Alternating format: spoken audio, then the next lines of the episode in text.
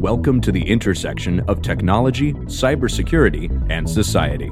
Welcome to ITSP Magazine. You're listening to a new The Hacker Factory podcast with hacker maker Philip Wiley. You're about to discover what the role of a professional hacker entails, the different specializations it holds, and what it takes to learn and become one. Enjoy the conversation as Philip and guests unveil the secrets of professional hacking a mysterious, intriguing, and often misunderstood occupation. Knowledge is power, now more than ever.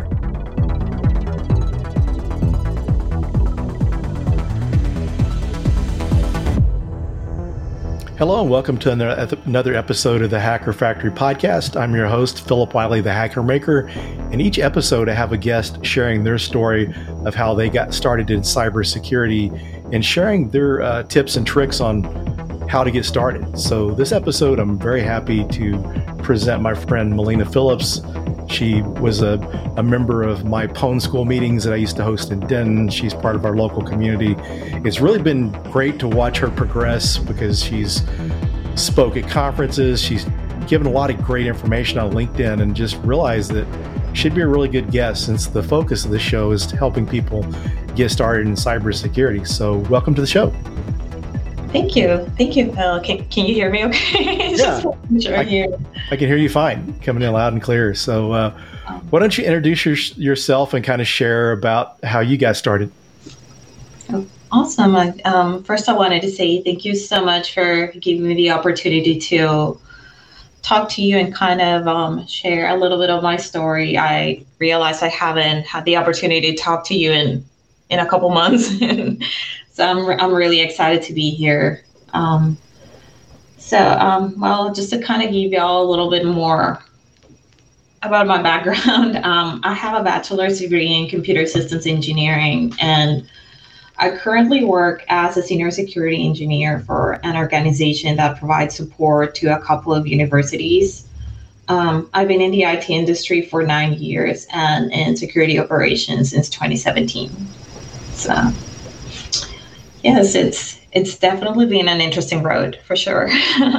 yeah, it's good. I think you've, you've made a lot of great progress, and it's kind of interesting to you know good to have people on a show that maybe someone is in IT now and they're wanting to move into cybersecurity, and you know it's a valuable experience. You know, some cases people get into cybersecurity without a degree in in cybersecurity, and a lot of times it's usually kind of like through a path like IT or other areas of technology. So, uh, very cool. So, how did you, education wise, what did you do to start your IT career before you got into security? Well, I, I do have a, a bachelor's degree in computer systems engineering. And, you know, the interesting part, and it's something that I've seen happening before, and I guess it could have its good and bad sides. Um, I was in, I was doing service desk work for four years probably. And a lot of people just go like, okay, service desk, no, but I feel like it was a great experience because it just helped me really have a good understanding of the IT aspect of an organization in general.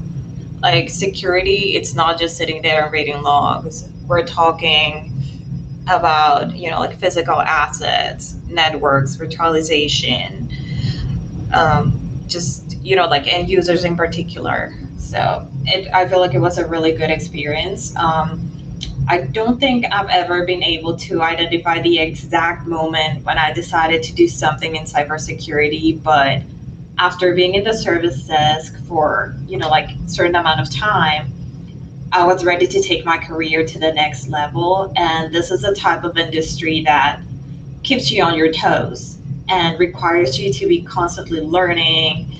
It keeps your mind engaged. And I love being the person who doesn't necessarily save the day, but gets to solve the puzzle.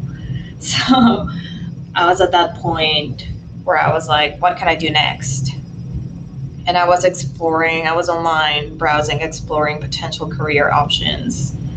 And um, I figured cybersecurity would be an excellent choice. Just doing a little bit more digging, I SSCP, which is system, you know, like security certified practitioner, was my first certification to take, and I really enjoyed it. Very cool. Yeah, so it's uh, so it's interesting. I, I, you know, I've kind of followed you over the past several years since we first met, and just kind of seeing a lot of the the education you do, and and some of the the things that you've shared on LinkedIn have been pretty good because I know uh, that one of the things that you've really put a lot of effort in education wise is kind of the red team side or or pen testing side of things. Yes, that's um, that's definitely that's definitely me, and I do get. I do get mixed comments, and you know, like whenever I'm working on certification or posting something about, okay, you're in security operations, what's with the red teaming or what's with the pen testing? and I, I actually re- recall one instance um, regarding a recent certification I got, and I was sharing. I get a message from a friend, and he's like, "We're doing this again, another pen testing certification." so yes, yes, I my focus is security operations, but I've spent quite some time just trying to learn pen testing to be a better security operations professional. Um, I've always thought if you want to be able to learn how to defend an organization, you got to think as an attacker. As cheesy as it sounds, it's true.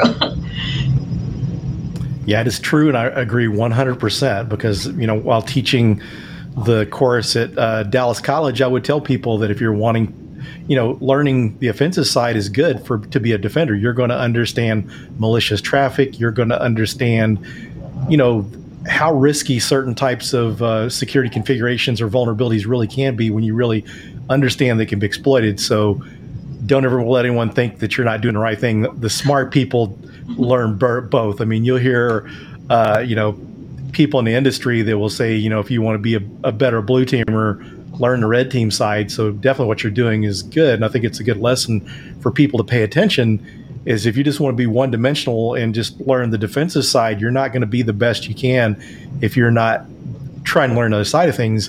And another, I think another point to really strengthen that argument is look at the MITRE ATT&CK framework.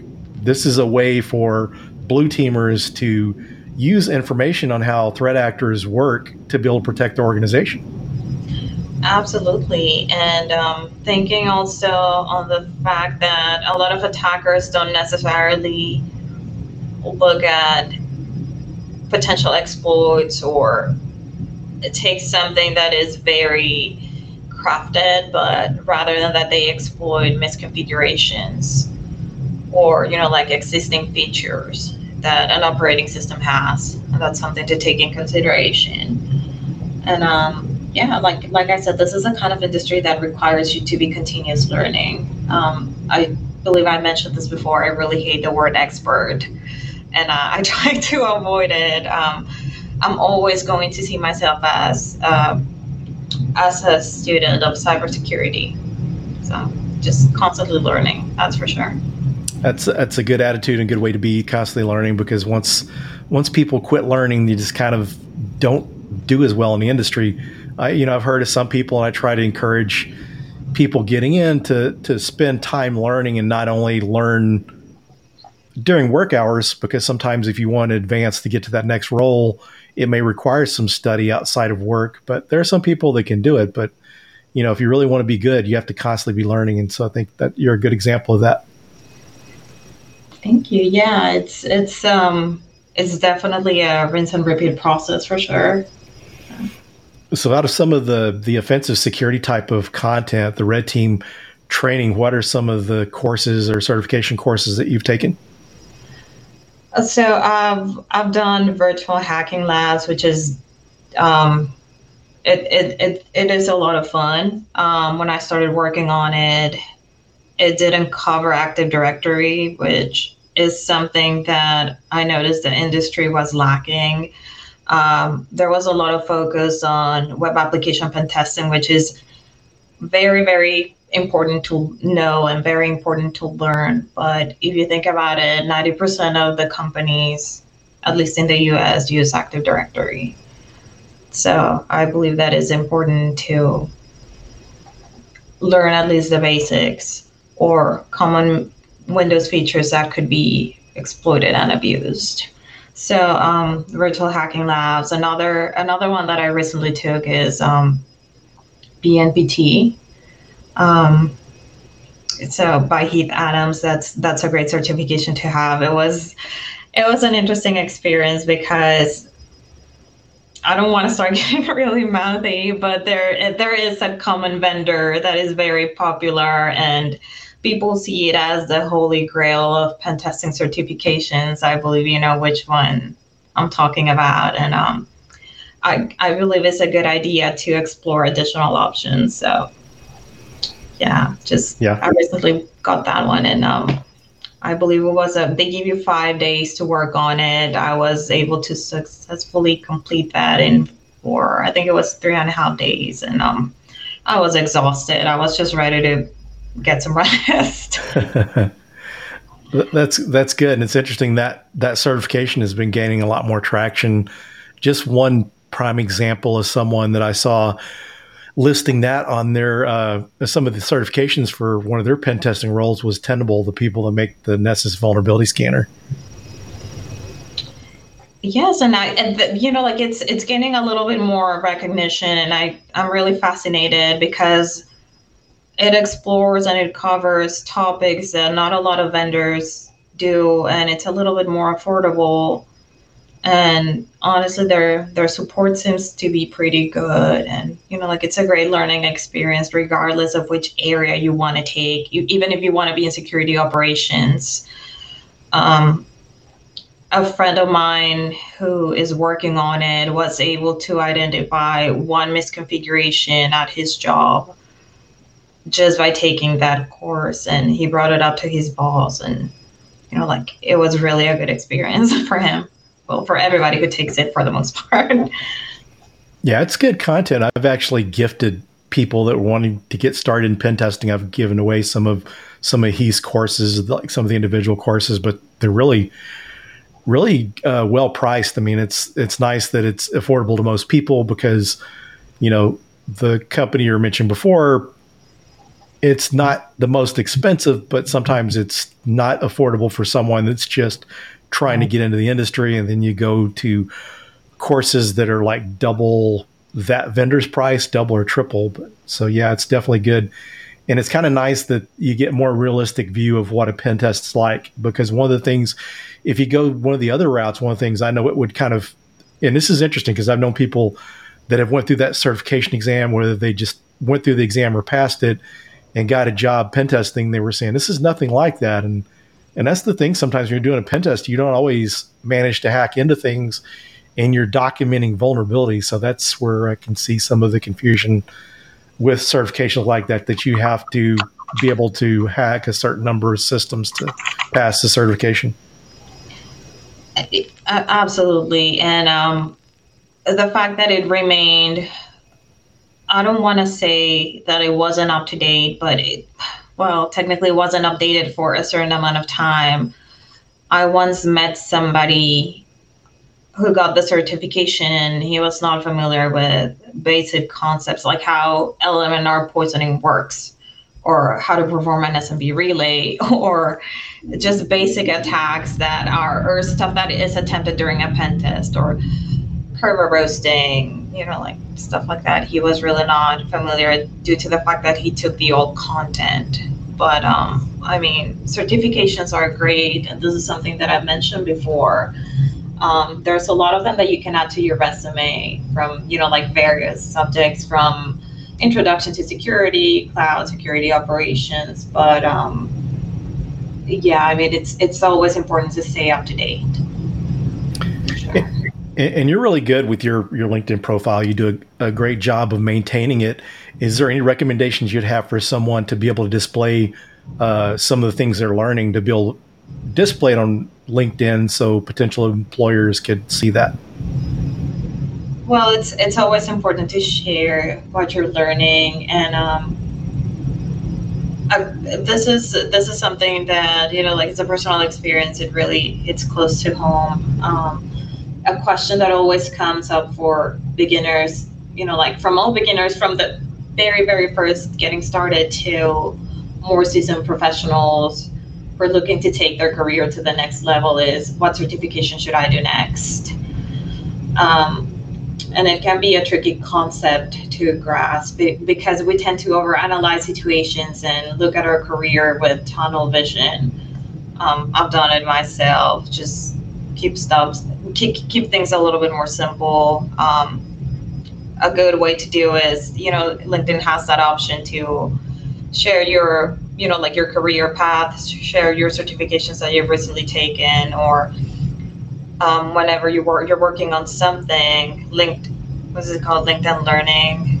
That is definitely a great option. Um, and just like share something new. Like I've always, like I said before, I've always hated the word expert and there's always going to be somebody that can learn from you just like there's always going to be someone you can learn from. That's something that i've seen through the years and that's fascinating. An interesting thing about that too is, is a lot of times people that are new don't feel like they have anything to share and i've learned a lot of things from students or people just get beginning. And for people that have been around for a while and and think you can't learn from someone new when you're starting your journey, you're starting this from scratch. You're going out looking at the latest and greatest learning uh, materials and different things out there, and you're picking up things that someone has did this years ago might have missed. So people can learn from anyone, no matter what level they've been at. And I like the the your idea about experts. So it seems like sometimes if you if you put that kind of brand on yourself or that name, say you're an expert, you put a lot more pressure on yourself, it seems like. Absolutely. And you also open open the door to get um, singled out or get called out, you know, like, hey, you're an expert. And, you know, like you draw a little bit more attention, I, I guess. And um, just going back a little bit more about certifications when when a person's career is getting started, certifications tend to be a lot more relevant, right? Um, you know, like we we tend to fall in that mentality of, hey, the more the merrier, the more certifications I can, you know, like get, you know, like the better. And if you're applying for a job, in some cases, they might set you apart from other people applying, and typically all the certifications matter.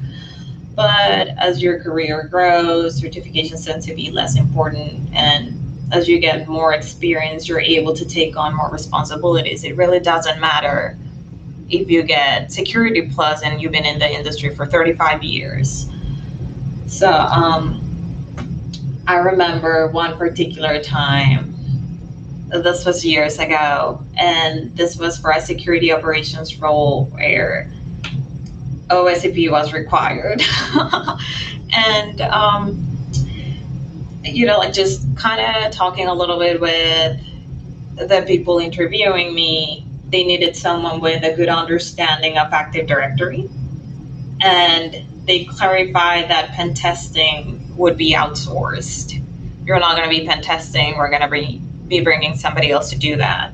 We just need you to have the certification because we feel that's what's needed. So it's it's a sad reality. You're going to be seeing a lot of people just saying that they're a requirement. But um, you know, like as I mentioned before, when you're getting started, it's extremely recommended to get one or get some. And, um, you know, like as your career grows and you're a little bit more experienced in the industry, they become less relevant for sure. Yeah, that's true. Because I've seen, I, I know some people out there that are pen testers that are really good, but they don't have certifications. I mean, before we started the call, I was just mentioning Darren that uh, is a friend of mine that was that was a, one of the co-hosts and attended Pwn School and the Denton Denton meetups, and he's been working on certifications. But he's a really good pen tester. You look at Tinker; he was one of the co-hosts from Dallas Hackers Association. Really good hacker and pen tester, zero certifications, but like you said, getting started, sometimes you need that to kind of get your foot in the door. But once you kind of build that experience up, and and one thing worth mentioning, a lot of people who are also in the pen testing or red teaming industry come from a different background. For example, I know somebody who has a degree in chemistry, biology, and um, he's just like, no, I, I never got an IT degree. And um, yes, it's it's just I, I wouldn't really say that getting a degree is something you should do, but it definitely comes in handy. And I, I think it's really interesting how a lot of people come from different backgrounds and different experiences, and there isn't a cookie cutter type of path that you should follow in order to be successful.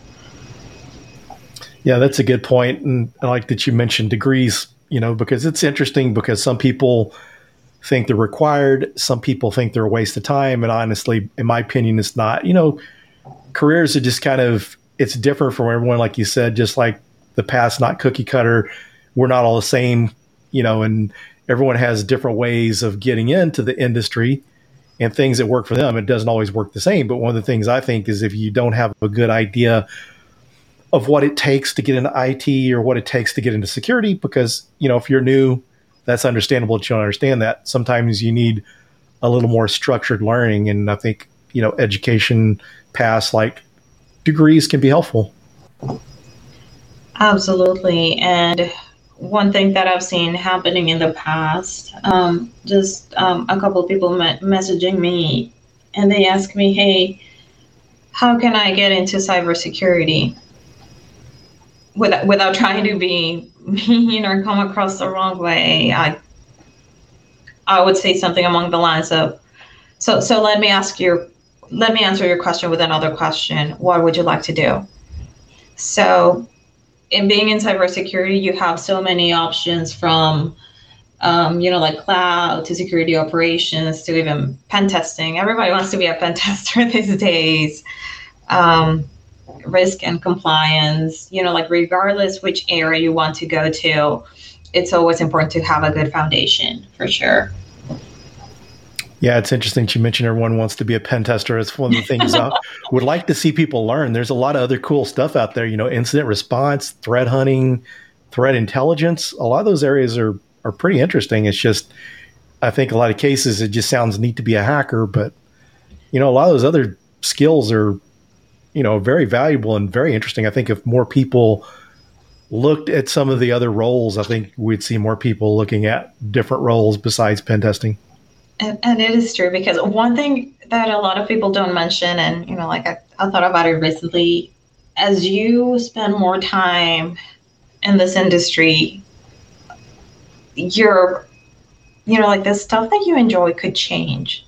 For example, going back to what I was mentioning, I uh, my friend that has a degree in biology we we joke around a little bit because he got his OSCP and he used to be a pen tester, and he goes like, "I no longer do that. I never got my OSCP. That never happened." he's he's currently doing security operations and he's enjoying it a lot more. So you know, like the your interests might change, like the stuff that you enjoy might change, and your career might not always stay the same. So you have to be open to new experiences for sure. That's true. And, you know, one of the things about IT or security, what you learn in run, run one role, it's not like you're going to, to start over again. If you're working a security operations center, if you want to be a pen tester, that's a good natural path because you've been monitoring uh, malicious activity. And so you've kind of got some ideas. And so it's like, you know, it's just like taking a, a college class. You may take this one course. Maybe you're not using it that much, but it may help you down the road. And same thing with experience. It's not like you have to start all over again. Absolutely. Plus, it, it keeps things interesting. Um, you know, like it's it's a new experience to share, and it's something like if you ever decide to mentor somebody, you know, like it's different when somebody else is able to experience that, and you know, like as you grow older, you know, like you share stories and um, one, one thing that I've seen before um, on LinkedIn is people saying, hey, this is what you need to do to be in the industry. You need to get a mentor. You cannot, you're not going to be able to make it without a mentor. Um, it happened to me when I started. I didn't follow any of the most common steps that are talked about. I didn't have a mentor. Um, I didn't join any groups. I wasn't part of any associations. Um, I was just kind of doing things on my own without a lot of guidance. I'm not saying that's what everybody else should follow or should do, but what I'm basically just trying to say is nobody's path is going to look the same, and there isn't such thing as a right or wrong wrong way of doing things. So not everything is set in stone, and not everything is cookie cutter type of deal. So. Yeah, I agree. And, and, you know, if it was, it would be such a boring world if it wasn't that way. But it's good, and, and that's good to be able to learn like you did, self-taught. Because otherwise, trying to find the classes, you know, maybe this certain course that you need for cybersecurity is too expensive or something. So when you can do self-learning and figure it out on your own, you're going to go a lot further. Absolutely, and the fact there is affordable training out there. I mean, I'm not said on one particular vendor, but we have a lot of learning platforms these days. There's a, um, you know, like try hack me or hack the box or, you know, like TCM security or capture the talent. That's that's another one that's coming up, and you know, like it's it's have a lot of um, interesting guests, and it's basically new, but I can see good things happening for them. Um, so even YouTube or you know, like LinkedIn, there's there's always going to be basically new platforms or you know like good opportunities to learn for sure. Yeah, it's good, and it's good to have different options because you know one of the things you see too is whenever new people come along, new training sources come along, then it causes others to improve. I mean, a prime example is some of the other uh, courses not mentioning anything or including Active Directory, but then someone else offers it, then they realize they need to do it so they don't fall behind. So it's good that there's competition in different ways of thinking industry. Absolutely. Competition is not always something bad. You know, like it just, it kind of keeps you on your toes and you learn a lot about yourself and, you know, like you just try to improve. So it, it is great. It's, you know, like the, the, you know, like the best way to compete, you should always be competing against yourself and, you know, like have that interest in, you know, like self improvement. But absolutely, it's it's always good to have some competition out there.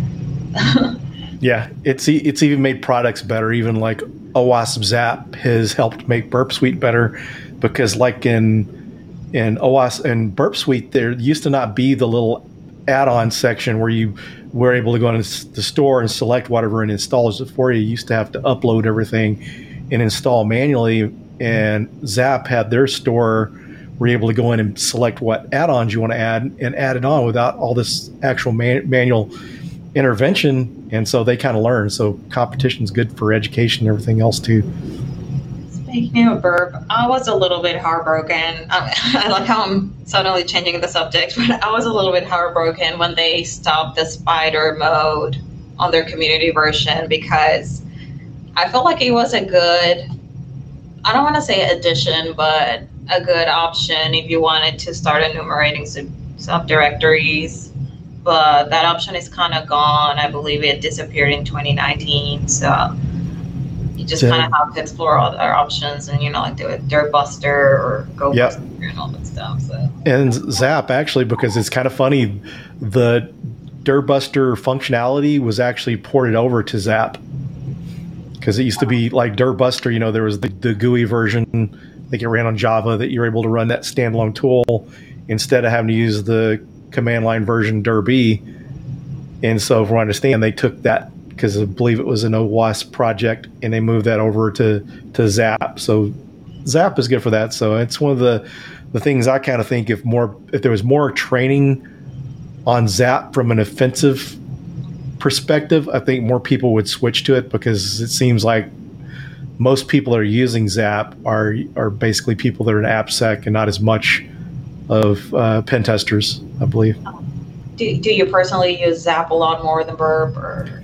I've used both, and kind of where I, the way I would use it is I used to because with the the pro version of Burp Suite, you know, you can do vulnerability scanning, and I used to run vulnerability scans with with OWASP Zap just to see if it found something different because sometimes different vulnerability scanners will find different things. So I've used it for that. It, honestly, the reason I stuck with Burp Suite was because it was an industry standard. My first consulting job, uh, I worked in one group that we were doing network and web app pen tests, and I moved over to this other group that's doing purely uh, application pen testing. And I didn't have a Burp Suite license when I first went over, so I was having to use OWASP Zap at first.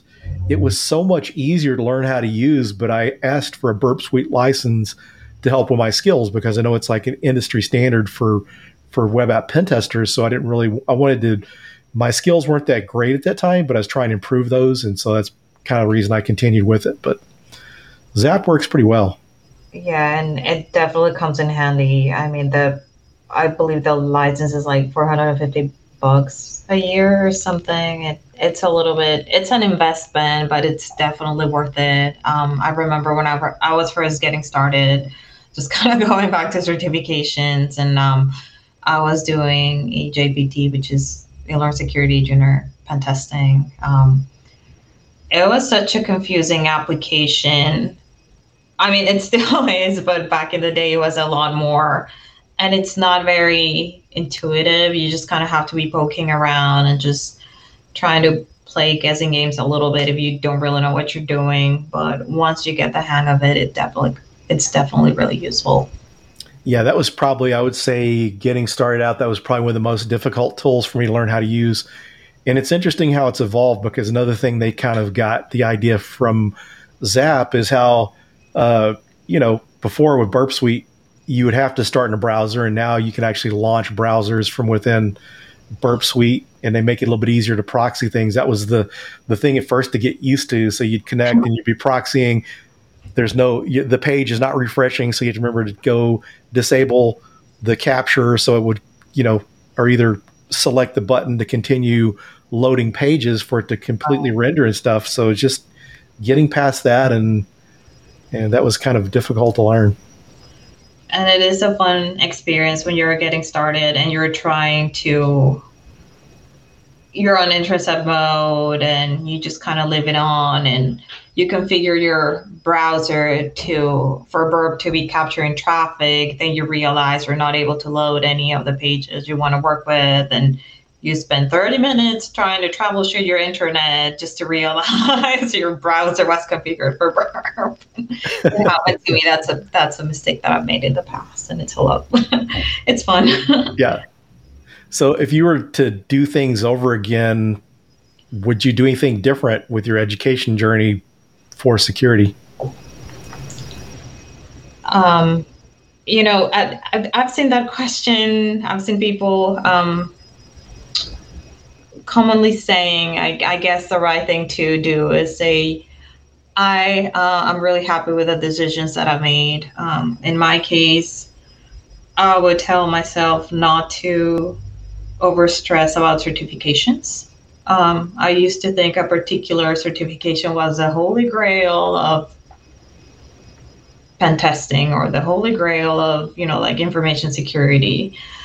Um, I guess I would not i guess i would not make that certification as important as i thought it was.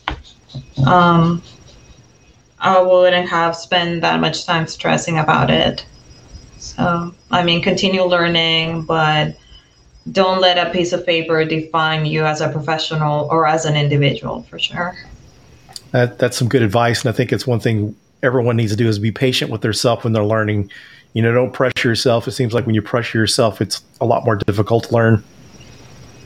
Uh, absolutely, and um, you know, like continue learning, but don't let you know, like a particular vendor or a particular community dictate how your career is going to go. I mean, that's completely up to uh, you as an individual, and yeah, I mean, it's a mistake that I've made, and it's something that I've seen with younger professionals.